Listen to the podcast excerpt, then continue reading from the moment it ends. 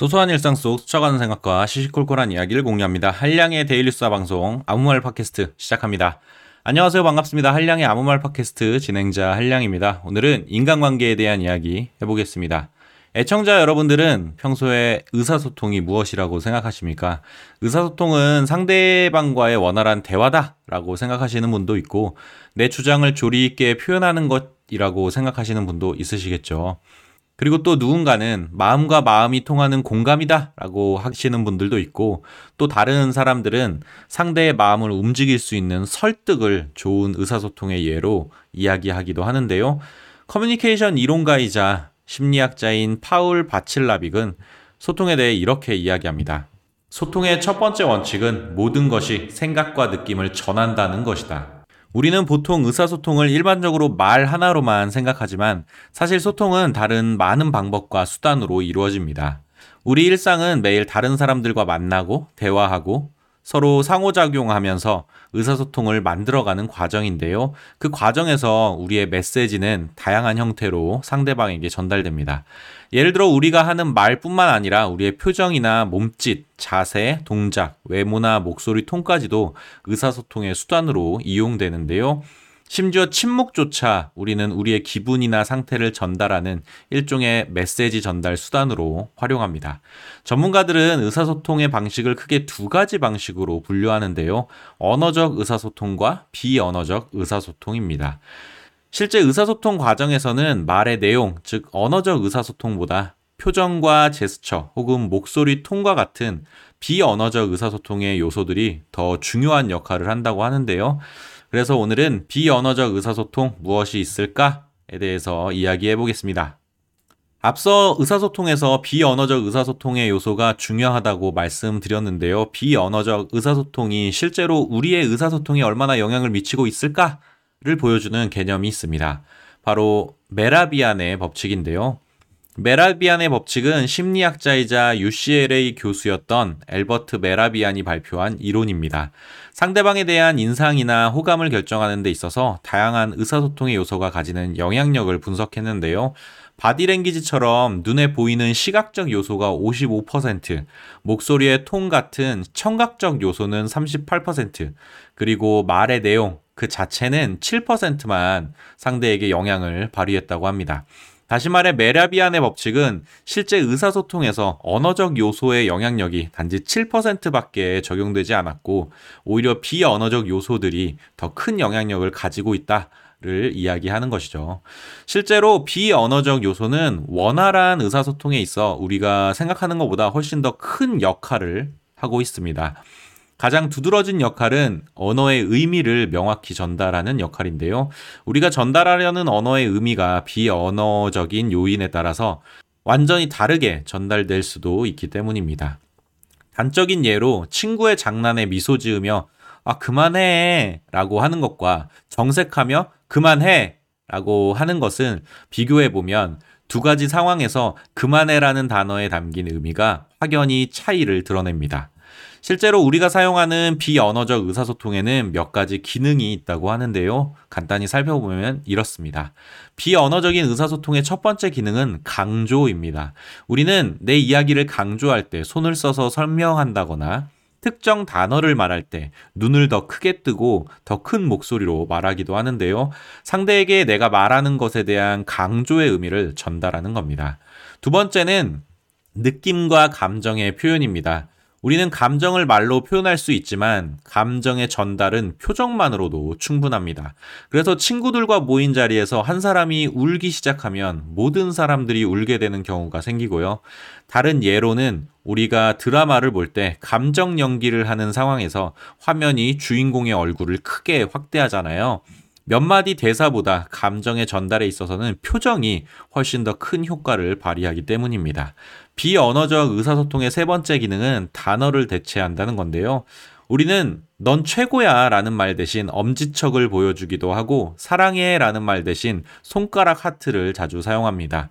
말로 전달하기에는 민망하고 또 너무 긴 메시지라면 임팩트 있는 제스처로 간단하게 전달할 수 있는 겁니다. 그리고 마지막으로 비언어적인 의사소통의 네 번째 기능은 내가 하는 말의 해석법을 알려준다는 겁니다.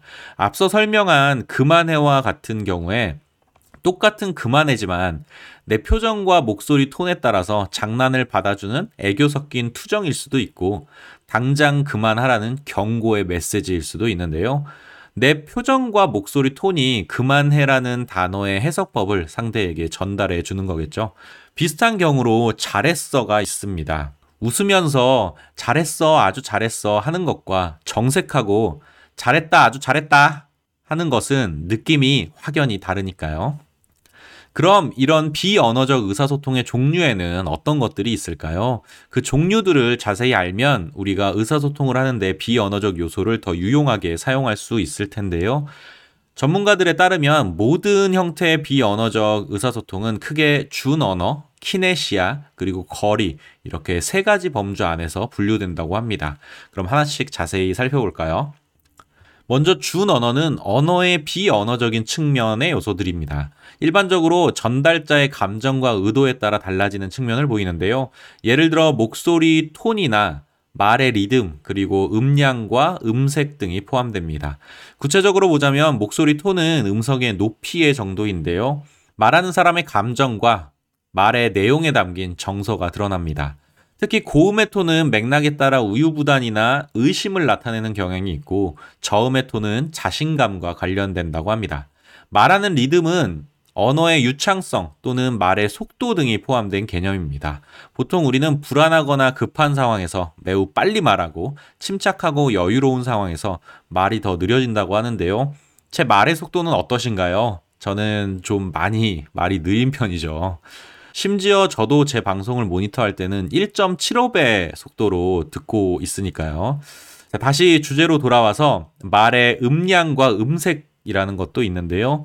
음량은 말하는 강도를 나타내고 낮은 음량일수록 수줍음, 슬픔 혹은 복종과 관련이 높고 높은 음량은 보안, 권위 그리고 지배력을 전달하는데 큰 역할을 합니다. 음색은 사람마다 가진 목소리의 특징인데요. 음색이 좋다, 나쁘다 표현하잖아요. 우리는 이 음색으로 사람들 각자의 목소리를 구분할 수 있다고 합니다. 비언어적인 의사소통의 두 번째 분류는 키네시아입니다. 키네시아는 눈에 보이는 몸의 움직임이나 운동성을 나타내는데요. 의사소통 과정에서 신체 동작, 제스처, 그리고 자세 등을 통한 표현 방식들입니다. 구체적으로 우리는 표정을 참 많이 사용하는데요. 표정은 얼굴로 전달하는 제스처라고 말하는 사람도 있을 정도로 다양한 감정을 전달합니다. 예를 들어 미소만 하더라도 입술을 꽉 담은 미소, 뒤틀린 미소, 활짝 웃는 미소, 째려보며 웃는 미소 등 미소 하나만으로 참 다양한 의미와 메시지를 전달할 수 있습니다. 표정과 더불어 중요한 것은 시선인데요. 특히 상대와 대화할 때 아이 컨택이 매우 중요합니다. 눈은 참 많은 정보를 전달합니다. 예를 들어 한 사람을 오래 바라보는 것이 상황에 따라서는 관심의 표현일 수도 있지만 적대감의 표출일 수도 있는 건데요. 눈의 움직임에 따라 상대에 대한 우리의 태도와 감정이 적나라하게 표현됩니다.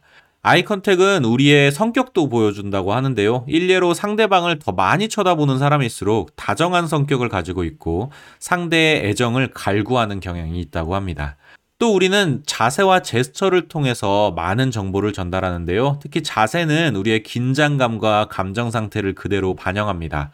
불안하거나 긴장하면 경직된 자세를 취하거나 끊임없이 양쪽을 번갈아 가며 움직이고 팔과 손을 가만히 두지 못하는 경우도 있습니다. 그리고 제스처는 의사소통에 있어서 특정 메시지를 전달하는 요소로 많이 사용되는데요. 경멸이나 적대감, 승인, 애정 등의 감정에 따라 우리는 특정 제스처를 떠올릴 수 있습니다. 예를 들어 만족과 불만족을 표현할 때 고개를 끄덕이거나 좌우로 흔드는 제스처를 보여줄 수 있는 거죠. 일반적으로 손 흔들기, 가리키기, 손가락으로 표현하는 숫자나 손잡기, 턱, 귀 혹은 눈을 문지르는 행동 또한 의사소통 상황에서 특정 의미를 전달하는 제스처가 될 수 있습니다. 비언어적 의사소통의 세 번째 범주는 거리입니다. 모든 사람은 최소한의 생활 공간을 필요로 하고 때때로 다른 사람이 자신에게 너무 근접하면 자기 공간이 침범당했다고 느껴져서 불쾌감을 표출하기도 합니다. 그리고 의사소통에 있어서도 영향을 받는다고 하는데요. 상대에게 불편을 주지 않기 위해서라도 우리가 일반적으로 편하게 느끼는 의사소통의 거리를 알아보는 것이 중요할 것 같습니다.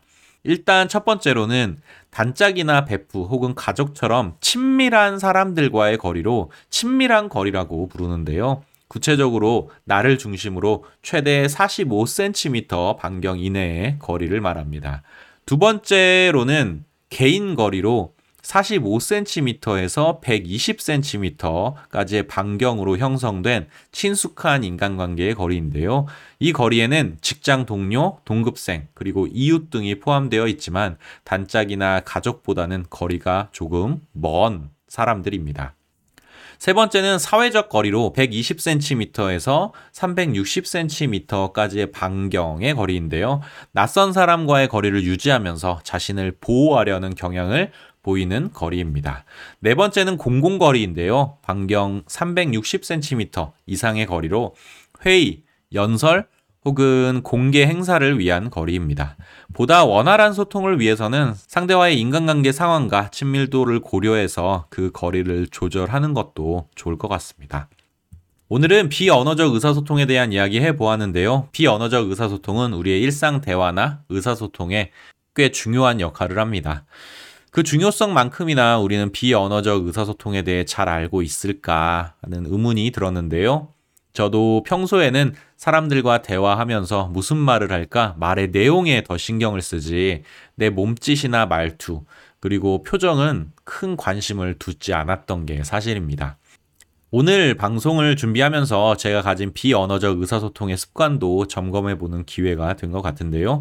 여러분은 어떠신가요? 여러분은 의사소통의 상황에서 어떤 비언어적 요소에 예민하고 민감하게 반응하십니까? 저는 표정이나 제스처보다 목소리 톤에 가장 쉽게 감정이 반응하는 것 같습니다. 그래서 방송을 진행하는 제 목소리가 높낮이 없이 플랫한 것일 수도 있는데요. 아무튼 여러분들이 평소에 민감하게 반응하고 쉽게 영향을 받는 비언어적 요소가 있다면 댓글로 공유해 주시면 좋겠습니다. 오늘 제가 준비한 이야기는 여기까지고요. 들어주셔서 감사합니다. 다음에 만나요. 안녕. 뿅.